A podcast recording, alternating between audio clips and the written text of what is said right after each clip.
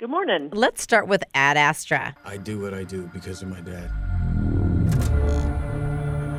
He was a hero. All right, fill us in. What's this all about? Astronaut with daddy issues. Mm. Um, Brad Pitt uh, is asked to please, pretty please, send a message to his astronaut dad, played by Tommy Lee Jones, uh, because something has gone wrong in space in the future. And this movie is a lot of very slow, ponderous astronaut space shots. It's a lot of voiceover, and I do not understand why anyone is enjoying it. Wow, that's pretty clear. Yeah, really didn't like this one, but I think it's a movie that's worthy of discussion. So if you love Brad Pitt, uh, check it out. Moving on to Downton Abbey. No maid, no valet, no nanny even. It's 1927. We're modern folk.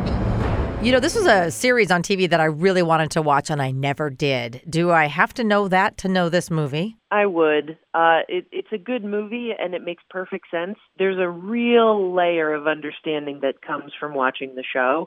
So for fans, uh, you know that Downton Abbey, the Crawley House, is going to be visited by the Queen herself. But the staff and the people, the, the caretakers of the house are very, very nervous because the Queen has an entire staff of her own and they're moving in and taking over and nobody's going to stand for that. Great follow up to the show. You have to see it. And for everybody else, just watch the show. It's on Amazon Prime.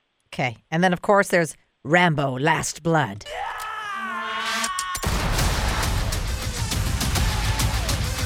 That's basically all I got from the trailer.